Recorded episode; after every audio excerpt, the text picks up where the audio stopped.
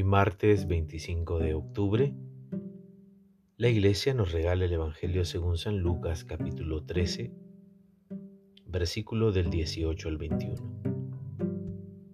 Crece hasta ser un arbusto.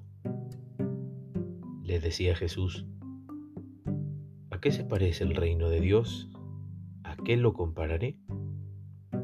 Se parece a una semilla de mostaza que un hombre toma y siembra en su huerto. Crece, se hace un arbusto y las aves anidan en sus ramas. Añadió, ¿a qué compararé el reino de Dios? Se parece a la levadura que una mujer toma y mezcla con tres medidas de masa hasta que todo fermenta. Palabra de salvación.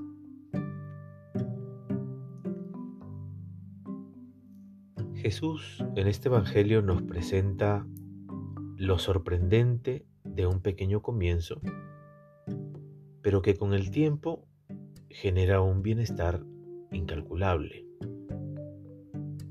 La diminuta semilla de mostaza. La imperceptible levadura se parece a aquellos pequeños gestos o acciones que realizamos con amor y a favor de la vida. Jesús empleó estas dos parábolas para depositar en las pequeñas comunidades la esperanza. La madre naturaleza es sabia al mostrarnos su bondad. Incluso en los pequeños frutos se encuentra vitalidad y energía para todas las criaturas, no solamente para los seres humanos.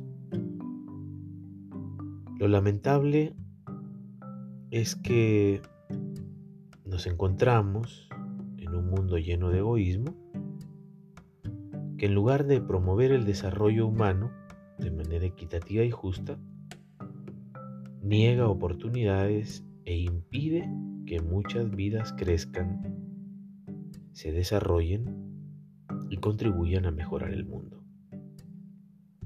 Toda semilla sueña con ser árbol reza o dice un proverbio popular. La semilla tiene que crecer para multiplicarse, para ser alimento. De lo contrario, puede marchitarse. Las comunidades cristianas tenemos que promover el crecimiento de toda persona.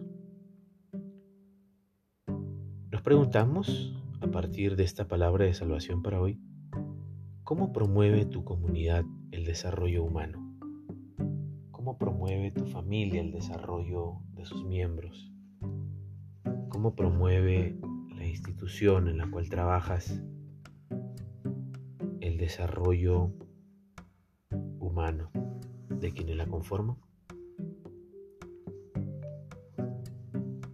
Dice el Evangelio que Jesús estaba lleno del Espíritu Santo porque el Padre Dios le da el Espíritu sin medida.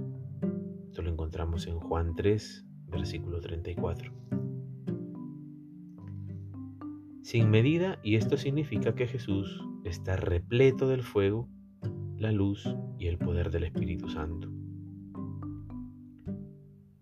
Todo su ser desborda de vida, de amor y de belleza porque Él posee el Espíritu sin medida. Imaginemos a Jesús feliz por esa presencia plena y desbordante del Espíritu en su corazón. Imaginemos cuánta libertad, cuánta alegría, cuánta fuerza había en Él cuando predicaba, cuando hacía milagros, cuando iba por todas partes derramando amor. Y pidámosle que abra su corazón para que de esa plenitud también nosotros podamos recibir cada día más el Espíritu Santo. ¿Por qué? Porque lo necesitamos para vivir mejor. La bendición de Dios Todopoderoso, Padre, Hijo y Espíritu Santo descienda sobre ti y permanezca para siempre. Que tengas un buen día.